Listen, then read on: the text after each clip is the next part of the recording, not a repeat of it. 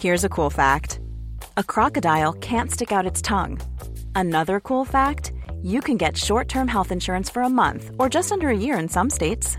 UnitedHealthcare short-term insurance plans are designed for people who are between jobs, coming off their parents' plan, or turning a side hustle into a full-time gig.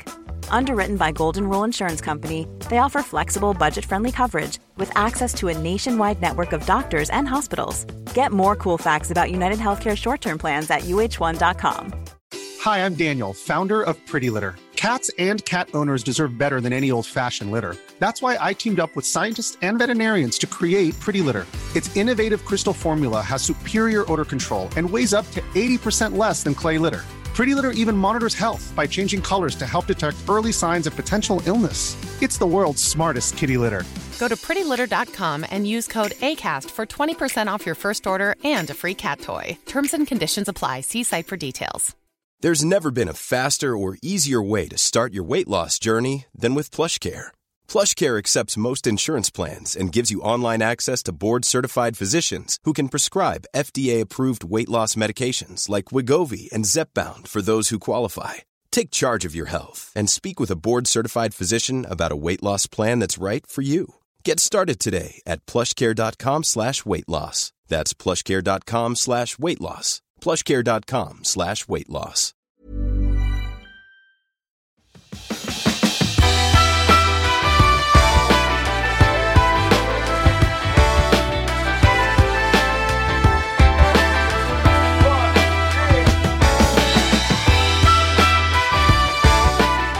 Hej och välkommen till Klimakteriepodden med mig, Åsa Melin. Och här kommer den andra delen med gynekolog Silla Salomon. Det är jätteroligt att så många gillade förra avsnittet med Silla. Och du behöver inte ha lyssnat på det för att hänga med här.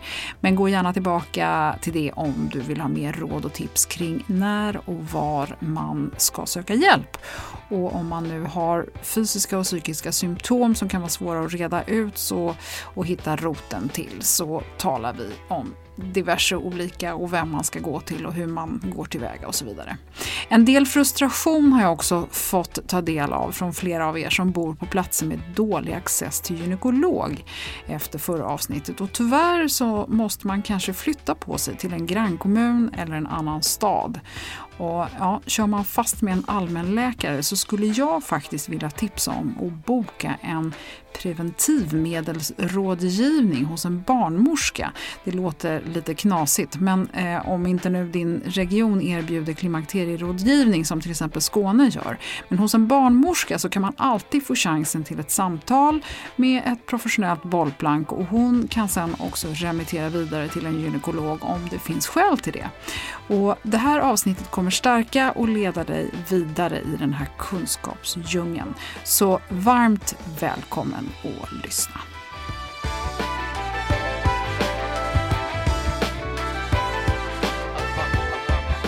Hej igen, Silla! Hej! Då har jag gynekolog Silla Salomon framför mig igen, som jag hoppas att ni hörde i förra avsnittet. Jag vill önska dig hjärtligt välkommen tillbaka till Klimakteriepodden. Tack, jättekul att vara här igen. Ja, ja. Och nu hade vi ju väldigt, väldigt informationsspäckat avsnitt förra gången, och vi ska fortsätta med det. Och eh, man behöver inte ha lyssnat på tidigare avsnitt, men det kanske ger en bra grund. Vi pratar mycket om anatomi, vi pratar om blödningar, vi pratar om orsaker till, eller skäl till att söka hjälp, eller ja, mm. vad som är viktigt att mm. ta hand om. Så att vi ska ta vidare lite grann med att eh, du pratar ju mycket om det här att det är viktigt att läkaren är insatt. Om man nu ska kunna få adekvat hjälp på de här kvarten, tjugo minuterna eller vad man nu får på sig hos sin allmänläkare eller gynekolog, beroende på lite hur man bor i landet. Mm. V- vad, vad behöver man, hur ska man vara beredd? Ja, där jobbar ju vi doktorer lite olika, men jag tycker att det är bra om man som patient har så mycket information som möjligt själv.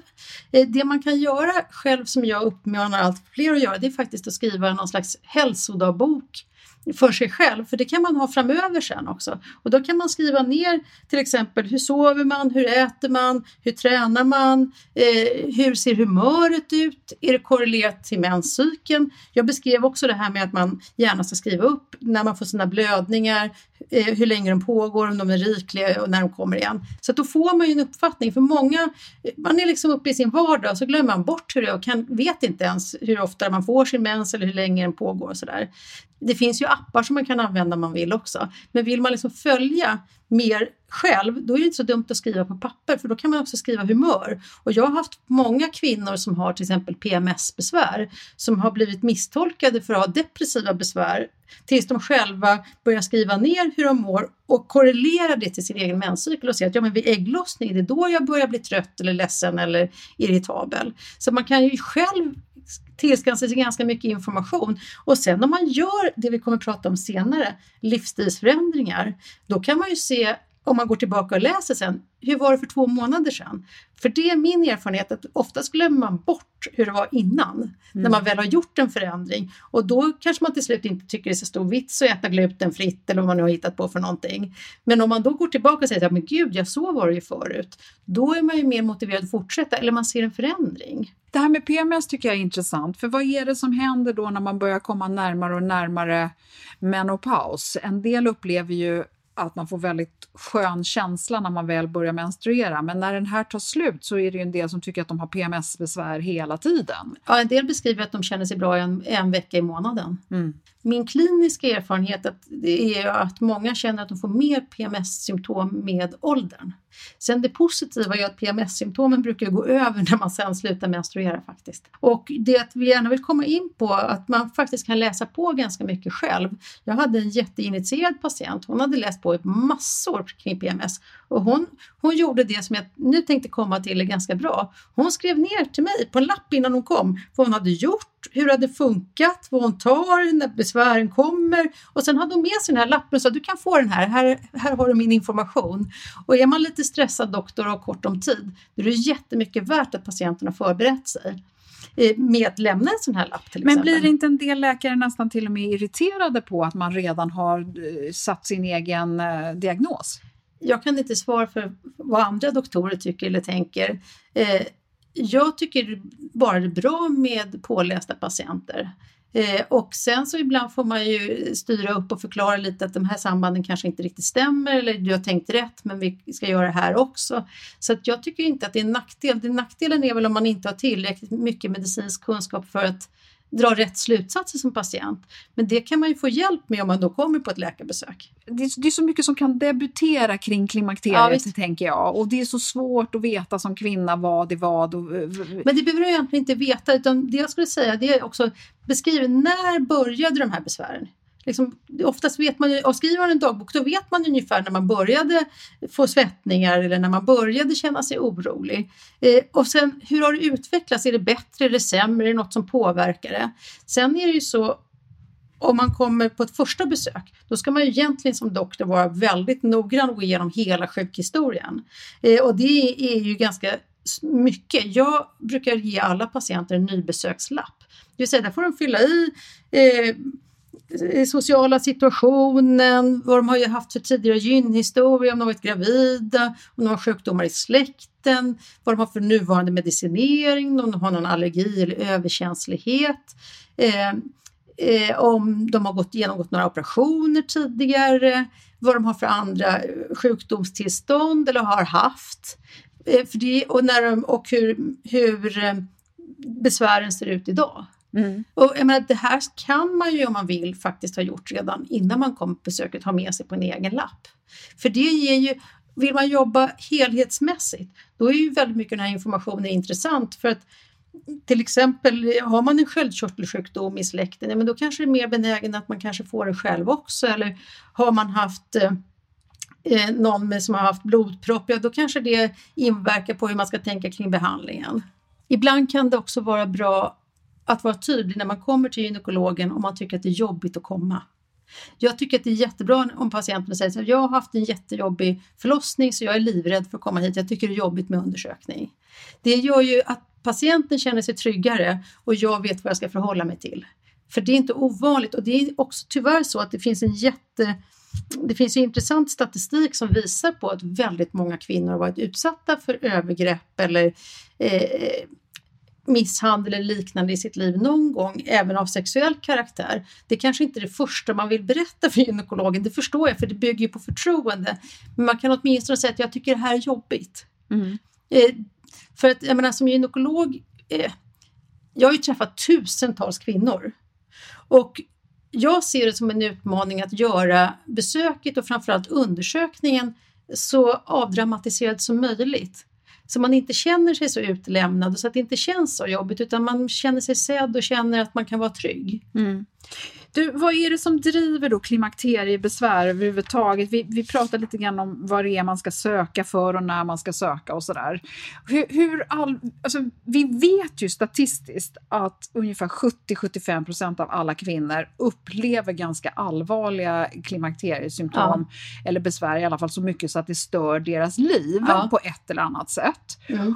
Men vi vet också att sju till åtta procent ungefär får systemiskt östrogen, det vill säga en, en, en hormonbehandling. Och då undrar jag, vad tusan gör resten?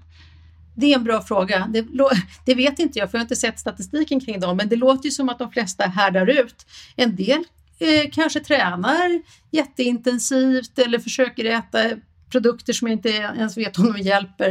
Eh, så det vet inte jag. Utan, och, och där finns det väl kanske... Jag hör hos en del kvinnor väldigt mycket ett grupptryck från andra att man ska härda ut, för det gjorde de själva. Och det känns väldigt otidsenligt, tycker jag.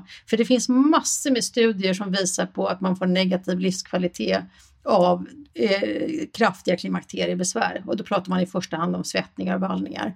Dessutom finns det jättespännande forskningsresultat som visar på att man kan eh, skydda hjärtkärl eh, med behandling. Alltså man kan skydda mot framtida kranskärlssjukdom, alltså förträngningar i hjärtats kärl till exempel, genom att ta behandling en period.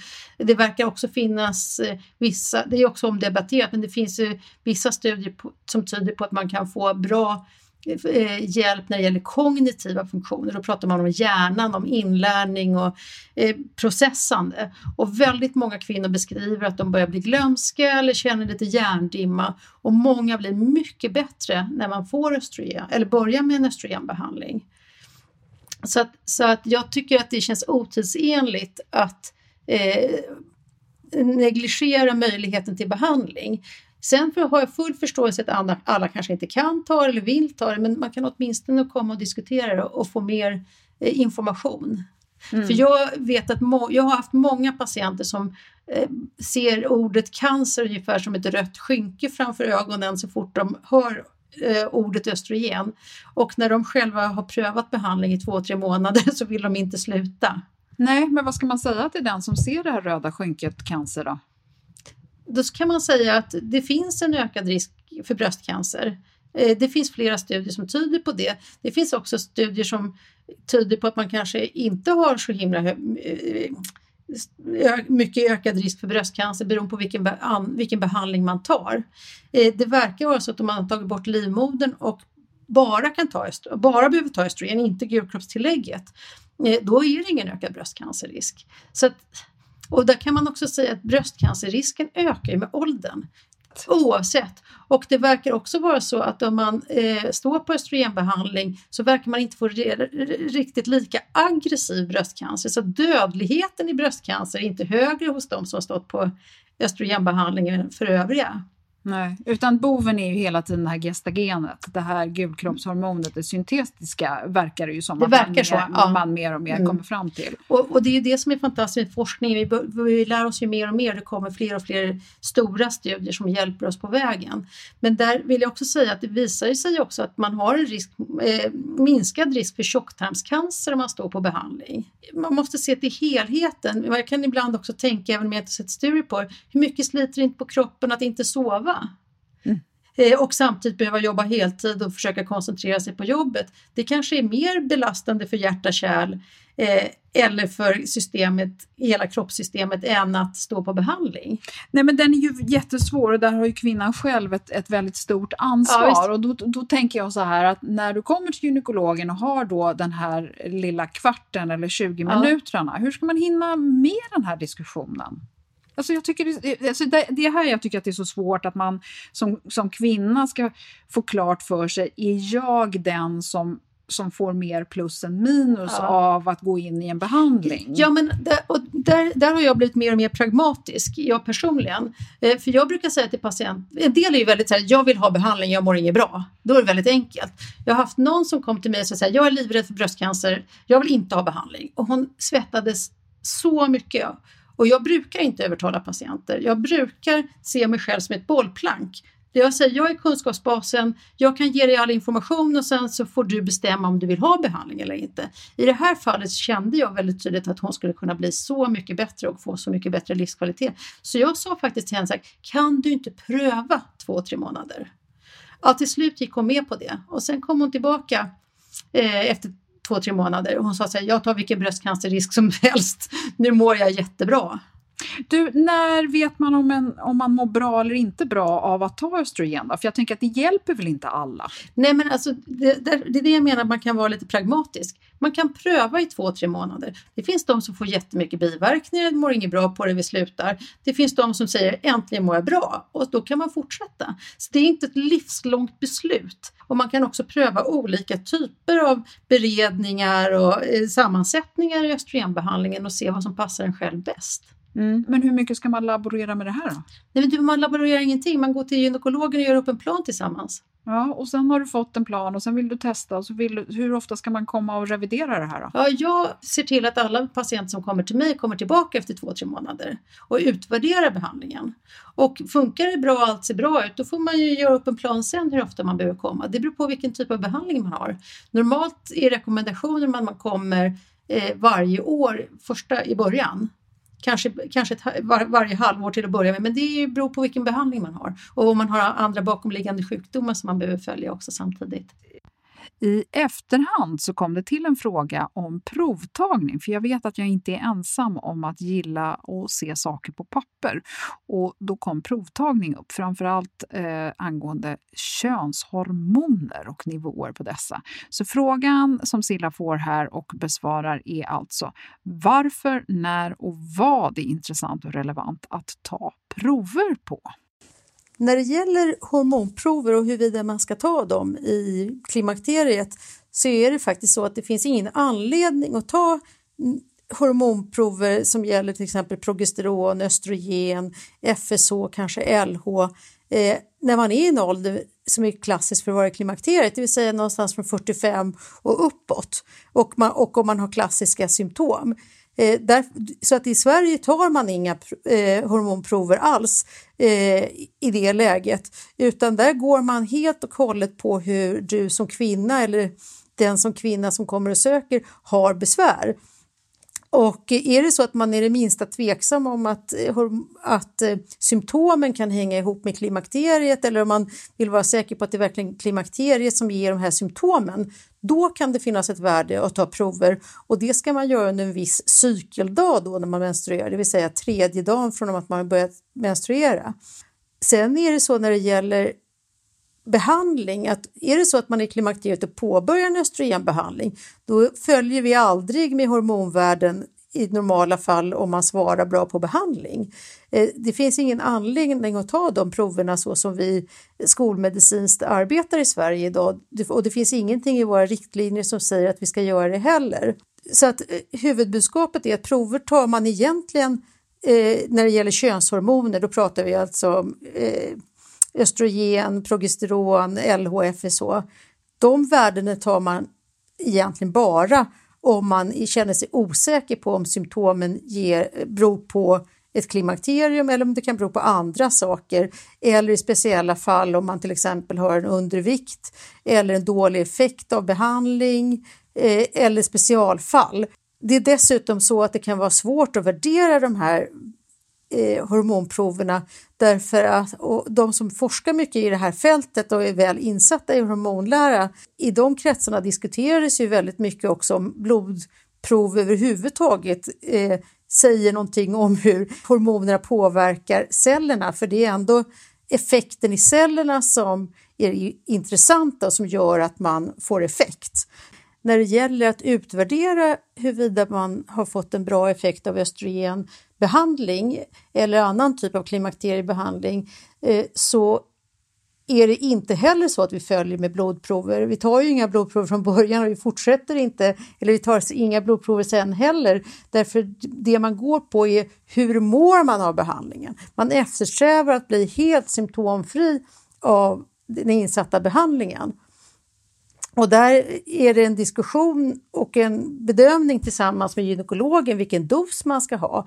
Men det är helt klart så att man eftersträvar lägsta effektiva dos. Det vill säga man ska ha en sån dos som man är helt av med sina besvär.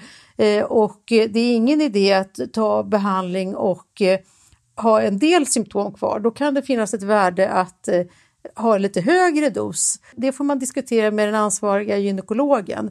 Eh, och man kan ha gjort upp en strategi i förväg hur man ska tänka kring det här.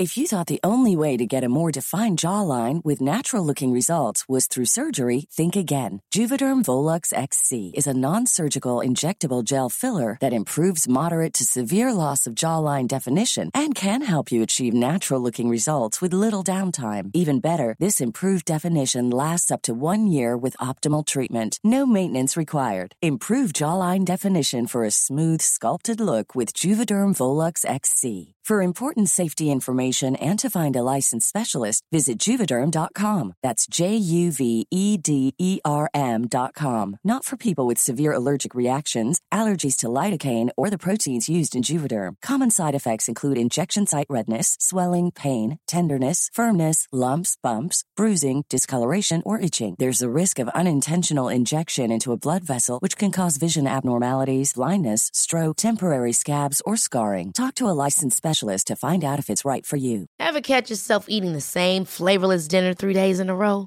Dreaming of something better? Well, Hello Fresh is your guilt-free dream come true, baby. It's me, Keke Palmer. Let's wake up those taste buds with hot, juicy pecan-crusted chicken or garlic butter shrimp scampi. Mm. Hello Fresh. Stop dreaming of all the delicious possibilities and dig in at hello fresh dot com. Let's get this dinner party started. This is Paige, the co-host of Giggly Squad, and I want to tell you about a company that I've been loving, Olive and June. Olive and June gives you everything that you need for a salon-quality manicure in one box. And if you break it down, it really comes out to two dollars a manicure, which is absolutely insane. It's also so easy to get salon-worthy nails at home with Olive and June. The difference between how your nails used to look when you did them yourself and now with the Manny system is a complete game changer. The best thing about Olive and June, too, is it's a quick dry. It dries in about one minute, lasts for five days, and full coverage in up to one to two coats. Visit oliveandjune.com slash perfectmanny20 for twenty percent off your first system. That's oliveandjune.com slash perfectmanny20 for twenty percent off your first system.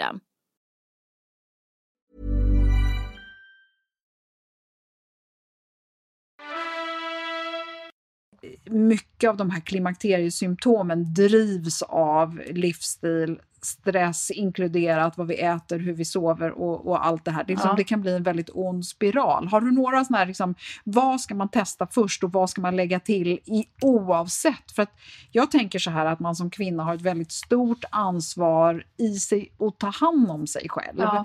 Och vi åldrar, eller vi åldras och vi vill vara friska så länge som möjligt. Och jag är en av de första att ställa mig längst fram i kön och säga att ja, det Det hjälper att se om sitt hus, hur man rör på sig och vad man äter och så vidare. Jag är ett levande exempel på det. Men jag vill också att man ska kunna få en motivation till det. Ja. Och, och, och var hittar man den då? Alltså alla typer av beteendeförändringar måste man bestämma sig för själv. Ibland är ju det drivet av att man håller på att få en allvarlig sjukdom eller att man har någon omkring sig som har drabbats av någonting som man verkligen inte vill ha. Så att motivationen måste man hitta hos sig själv. Och ibland kanske man inte hittar den självklart, men då får man försöka eh, anstränga sig lite.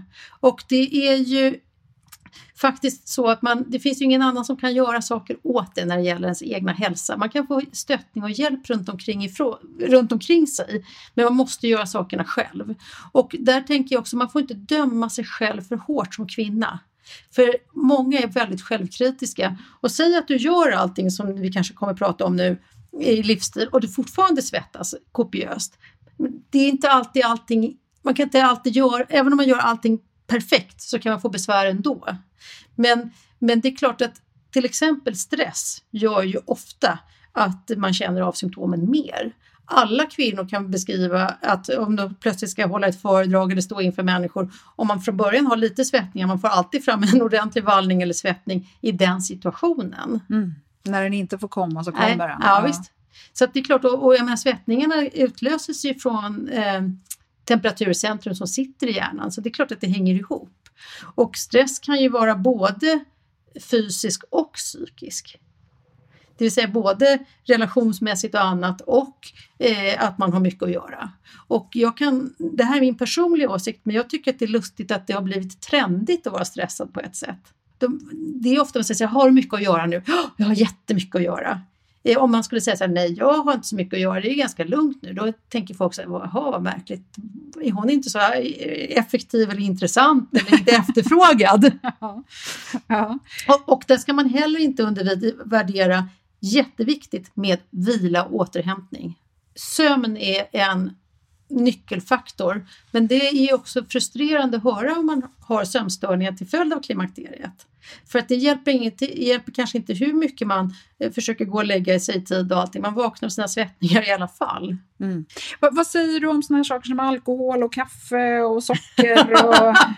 ja, när det gäller hur mycket det hjälper mot klimakteriebesvär är jättesvårt att säga. Men det man ser ju med tilltagande ålder är att man har en större risk för metabola tillstånd. Det vill säga diabetes och övervikt och massa andra sådana saker.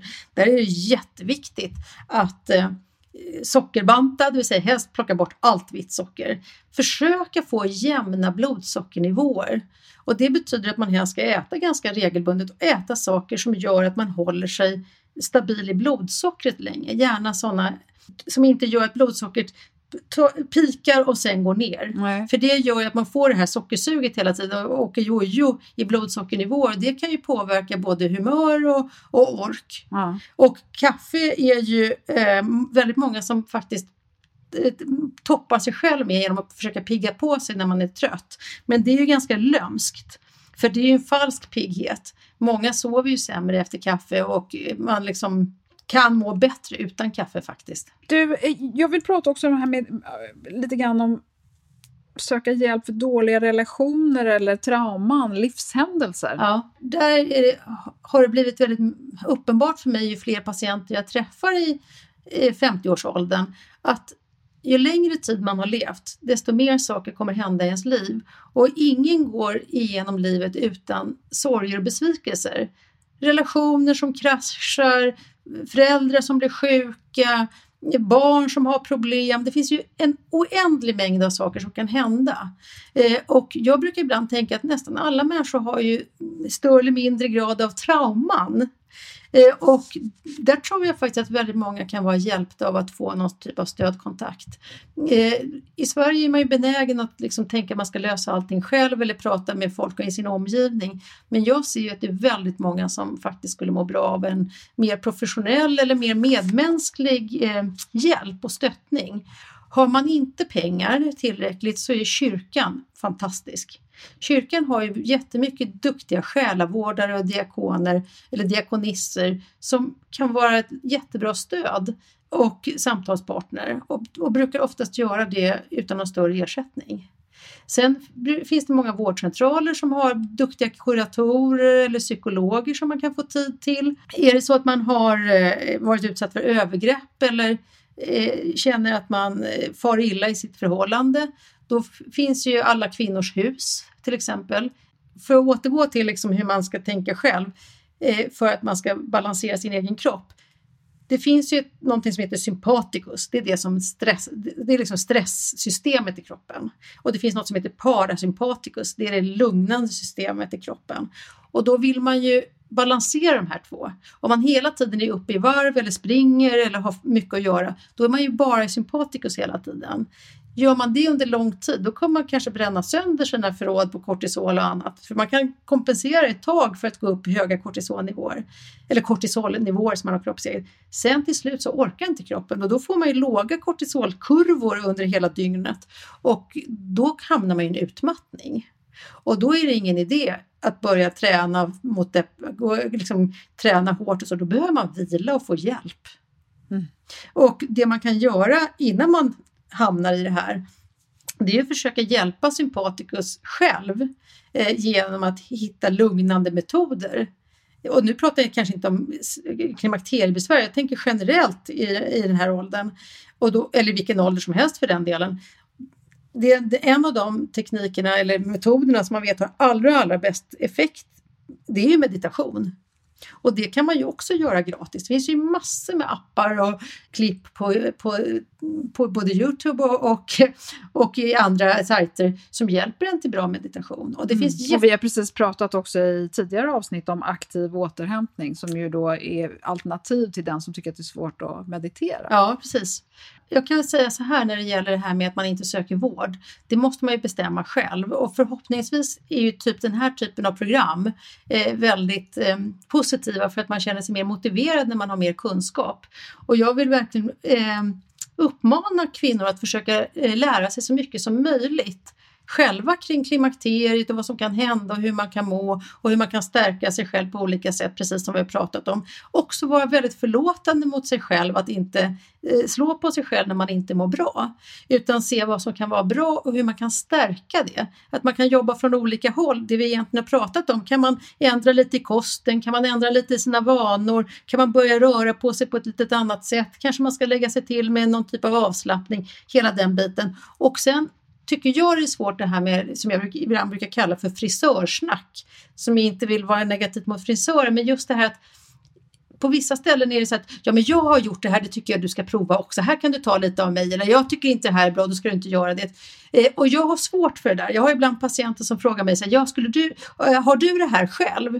Det vill inte jag svara på oftast. För jag vill att varje individ ska vara sig själv. Och att man skapar sig den faktagrunden själv. Eh, och att man tar ansvar själv för när man behöver ta hjälp. Och tycker man inte att man vet det, då söker man hjälp. Och så får man gå dit och prata förutsättningslöst. En del yngre kvinnor, de kan ju till och med vara så att de kommer eh, ett halvår innan de vill bli gravida för de vill optimera sin hälsa. Mm. Men vi i femtioårsåldern gör ju inte det. Man kommer tre år efter att man har börjat svettas liksom. Och det tycker jag är tråkigt, det är synd. Eh, och det finns jättemycket bra böcker och det finns jättemycket bra saker på, nä- på nätet. Jag tycker Hildes bok eh, Hormonkarusellen är verkligen att rekommendera alla som vill läsa på vad som kan hända i klimakteriet. Om man nu vill ha en bra faktagranskad, ganska enkel, inte så dyr bok. För det är också ett dilemma att det är svårt att veta vad är bra, att, vad ska man tro på av allt som finns mm. publicerat överallt. Och jag tänker verkligen att man ska stötta det man kan stötta liksom från olika håll själv. Du har liksom ett stort intresse också med, med funktionsmedicin och du har pluggat i U S A och du har läst saker vid sidan om. Så att, kan du inte bara dela lite grann av din erfarenhet där med oss? Funktionsmedicin handlar ju i första hand om att man hittar rotorsaker till problemet och så åtgärdar man det. Och, och jag menar, går man efter de riktiga, de som jobbar mycket med det här i U S A, de hävdar ju att först ska man testa så man vet vad man har för utgångspunkt och sen kan man göra olika behandlingsplaner, de använder ju mycket protokoll. Det är ju lite svårare i Sverige för vi är vana vid att man ska få allting på vanlig sjukvårdstaxa. Hela den här funktionsmedicinska biten är ju i Sverige idag fortfarande privat och det får man bekosta privat om man ska göra tester. Men i korta ordalag kan man säga att det som är viktigt är att stärka upp tarmen, se att man har ett bra, det man kallar för mikrobiom, alltså en bra bakterieflora. Det är ju omöjligt att veta om man har eller inte om man inte tar test egentligen. Men man kan ju till exempel om man är väldigt uppblåst eller har mycket besvär. Jag träffar enormt många kvinnor som har I B S. Man kan söka på I B S. Det finns ganska mycket bra eh, sajter kring vad man kan göra. Men bland annat kan man ju då kanske ta probiotika. Det finns visat att det hjälper mot I B S. Eh, man kan, och det är ofarligt. Man kan fundera på vad man äter. Det visar sig att mikrobiomet, alltså tarmfloran, eh, ändras egentligen bara någon dag eller två efter vad man har ätit. Eh, och jag tror my- väldigt mycket att vi är vad vi äter. Och, och där är det ju också väldigt kontroversiellt för de flesta doktorer vet väldigt lite om det här. Vi är ju inte utbildade i det här. Det är ju tveksamt hur mycket eh, råd jag får ge kring det här. Det här är mina egna reflektioner, så att det jag säger är ju inte egentligen något vi skolmedicinskt går ut med, och det vill jag vara helt tydlig med, utan det här är mina personliga reflektioner. Och så får man som lyssnare bestämma om man tycker det verkar vettigt eller inte, för det här är inte sanktionerat av någon svensk läkarkår. Det vill jag vara helt tydlig med. Men där, där är det också så att många kan ju ha olika typer av födoämnesallergier eller överkänsligheter som man inte har förstått eller märker av. Och det bästa är att ta prover, kanske på vårdcentralen beroende på vad det handlar om, eller eh, privat om man kan. Men om det inte är så, då kan man ju åtminstone pröva att vara utan vissa saker. De viktigaste, de vanligaste orsakerna till att man får känslighet eller inte rena allergier, men att det kan påverka tarmen negativt, det är ju gluten, mjölkprotein, alltså inte laktos utan proteinet, kasein, och ägg. Det är de tre vanligaste om man ska gå efter det jag har lärt mig i U S A. Och man kan ju absolut pröva en eliminationskost, det vill säga att man under en månad helt utesluter det här. Det är ju ofarligt och kostar bara andra födoämnen, men det kostar ju ingenting att göra det. Och då, och då om man har den här dagboken vi pratade om, då kan man ju skriva vad man har ätit och hur man sen mår och se om det är någon skillnad. Det är ganska ofarligt och ganska enkelt. För här tycker jag då att, för det är många symptom som eskalerar kring klimakteriet. Ja. Som man kanske haft understyr. Plötsligt får man dålig hy, eller plötsligt så blir magen uppblåst och så vidare. Så det här tycker jag är jättebra att vi ändå lyfter. För att här har du ju, jag menar, kroppen har liksom ändå klarat sig ganska bra. Och plötsligt ja. så, så upplever man den som lite känslig. Ja. Och den, den blir inte lika tålig längre. Det är ju på något sätt som att vi, eh, vi måste hjälpa den mer än vad vi kanske har kunnat behöva tidigare. Olika personer mår bra av olika saker, och vi har olika sätt, olika enzymsystem i levern till exempel, kring hur man kan bryta ner gifter och hur man kan bryta ner slaggprodukter i kroppen som man ska göra sig av med. Så vi, vi är olika, och där är det kanske också så, tror jag, på sikt att man mer och mer ska individualisera och se vem som behöver vad. Och ibland får man inte i sig allting med kosten idag. Även om man äter jättebra. Ibland kan man behöva kosttillskott, och det här är också extremt kontroversiellt att säga. Men, men går jag efter det jag har lärt mig från annat håll, så är det helt uppenbart att vissa personer behöver B, mer B-vitamin för att stötta upp olika enzymsystem än andra till exempel. Eh, och där tycker jag inte man ska mixtra för mycket själv egentligen. Nej, och då finns det ingenstans att vända sig. Om Men, man inte gör det privat. Nej, jag vet. Det är ju, vi, vi ligger efter i det fältet i Sverige än så länge tyvärr. Och, och, men det jag tänkte säga också, det finns ju mycket kring hur man kan prova till exempel, läsa på kring antiinflammatorisk kost eller kring olika protokoll som man använder i U S A. Det finns många duktiga eh, funktionsmedicinska doktorer som är skolmedicinska doktorer från början, som ger ut sina kokböcker och eh, sina behandlingsprogram. Man kan pröva. Mm. Men bra, då finns det lite olika ingångar från eh, vad man ska göra åt sina klimakteriebesvär. Ja. Sen, sen har jag en sista sak som jag faktiskt vill också ja. säga, som kanske ligger helt utanför. Då får du det, Silla. Ja, tack. eh, och det, det är två saker. Det ena är att jag tror att man ska giftbanta. Mm. Det vill säga, försöka undvika att ha så himla mycket syntetiska saker omkring sig. Tänk på vad, vad diskar du med, vad tvättar du med, hur, vad gör du, hur städar du. Man kan använda jättemycket bra naturliga medel, och också undvika att få i sig så mycket gifter i kroppen.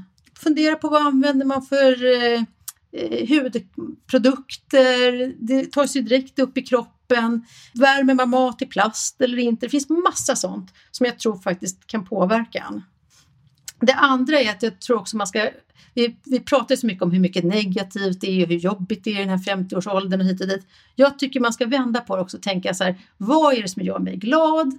Och försöka också göra både sig själv och andra glada varje dag. Bjuda på ett leende. Man vet att ler man mer så mår man bättre. Är man vänlig mot andra människor, då mår alla bättre runt omkring. Att man liksom försöker i dessa coronatider också vara lite mer medmänsklig och generös. Eh, för att glädje liksom sprider sig. Mm.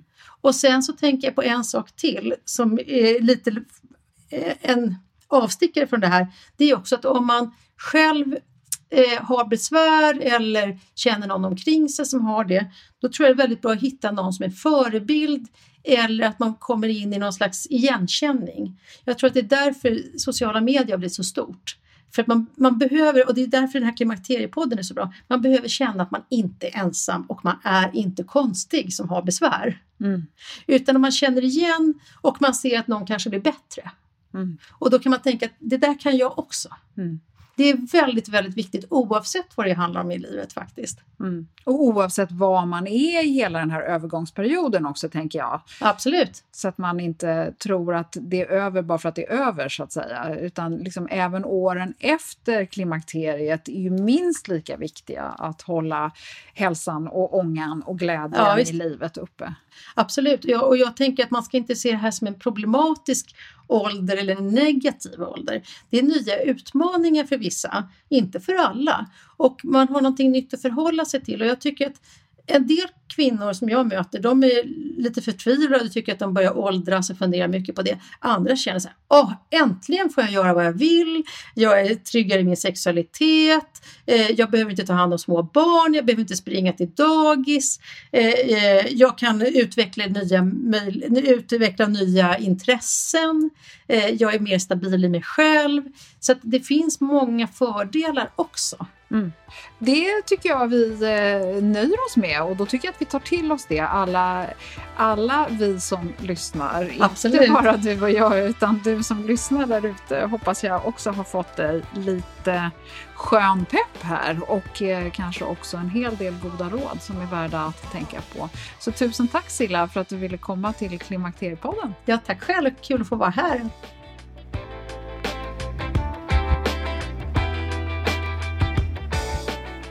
Ja, vilken energi hon har. Och en stor önskan om att hjälpa. Så det finns hopp.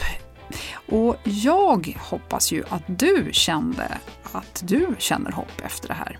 I nästa avsnitt så ska vi tala om livsstil, kroppssammansättning, vikt, träning med ett riktigt proffs, nämligen Lovisa Lofsan Sandström. Så det passar väl bra efter det här. Flera kanske redan tränar med henne på T V fyras Nyhetsmorgon. Annars känner ni säkert igen Lofsan från andra håll. Så missa inte nästa avsnitt. Hildes bok som Silla nämnde, det är alltså gynekolog Hilde Löfqvist och hennes bok Hormonkarusellen. Och Hilde har ju varit med ett antal gånger i Klimakteriepodden, och i avsnitt hundrasex så berättar hon bland annat om den här boken och vad den innehåller. Så finns det ju naturligtvis mängder med andra avsnitt att lyssna på för dig som är sugen på mer kunskap. Botanisera, lyssna, inspireras och lär känna dig själv bättre. För det är nog inte bara jag som förstått att jag inte längre är samma person, vare sig fysiskt eller psykiskt, som för tio år sedan. På gott och ont. Mest gott har jag faktiskt landat i. Det önskar jag dig också. Så sköt om dig och hoppas att du vill lyssna på Klimakteriepodden snart igen. Hej då!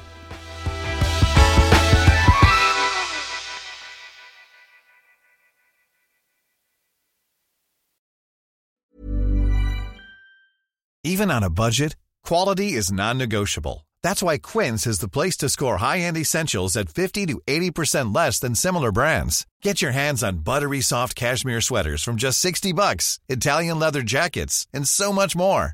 And the best part about Quince, they exclusively partner with factories committed to safe, ethical, and responsible manufacturing. Elevate your style without the elevated price tag with Quince. Go to quince.com slash upgrade for free shipping and three sixty-five day returns. Ever catch yourself eating the same flavorless dinner three days in a row?